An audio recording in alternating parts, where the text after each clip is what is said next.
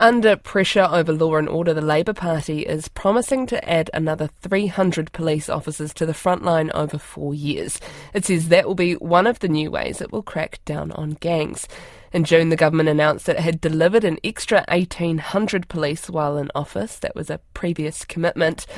Labour's leader Chris Hipkins says he intends to grow that further, ensuring there is at least one officer for every 470 New Zealanders. That's the best ratio in modern history. We know that having more police on the beat means our communities will be safer. It means that police people will see police on the beat more, and it means that the police will have more resources and more people uh, to deal with crime as it arises. The police have been doing a great job of following up on youth offending. They've also been doing a great job of making sure that they are cracking down on gang activity. So there have been a lot of prosecutions, a lot of charges against gangs because of the work that you know, because of the influence that they are having on the level of crime in our communities, and we're backing the police to continue with that job job. Extra police on the beat will be good for New Zealand. The party has priced the policy at about $125 million over the four year period. Mr. Hipkins is also promising more support for victims after a review of the reparations system and a possible new offence for stalking.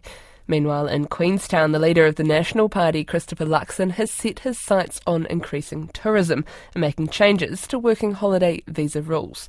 Our political editor, Jane Patterson, was at the announcement and joins me now. Kia ora, Jane. National also has plans to, to change the working holiday visa rules. What do those changes look like?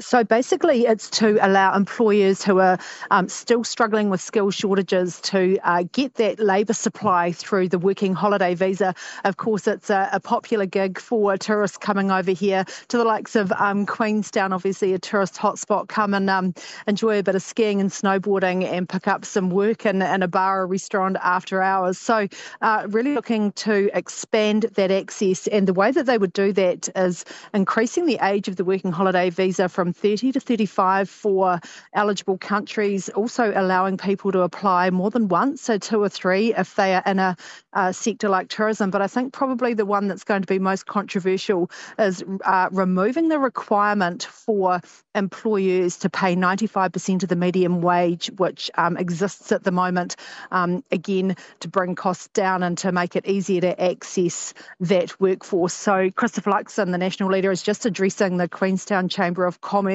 at the moment. Um, Queenstown's bustling, lots of people here um, heading off for the slopes, and the um, Chamber said that numbers are returning, but labour shortages and housing still big challenges for business here.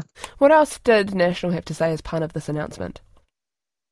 So, other things like uh, a great walk in the South Island, Waiau Toa and uh, in Molesworth, and that's again just to to give uh, something else for tourists to do when they come down, particularly in the South Island, and charging points on the um, cycleways. So all those people out on their e-bikes, um, getting along, eh, worried about their bikes going flat. So that's another um, policy as part of that. So putting charging points across the um, whole scheme over four years would cost twenty two million dollars, and that would come out of unallocated revenue um, from the international visitor levy. Tēnā koe, thank you very much. That is our political editor, Jane Patterson, who is with the National Party in what looks to be a very beautiful Queenstown day.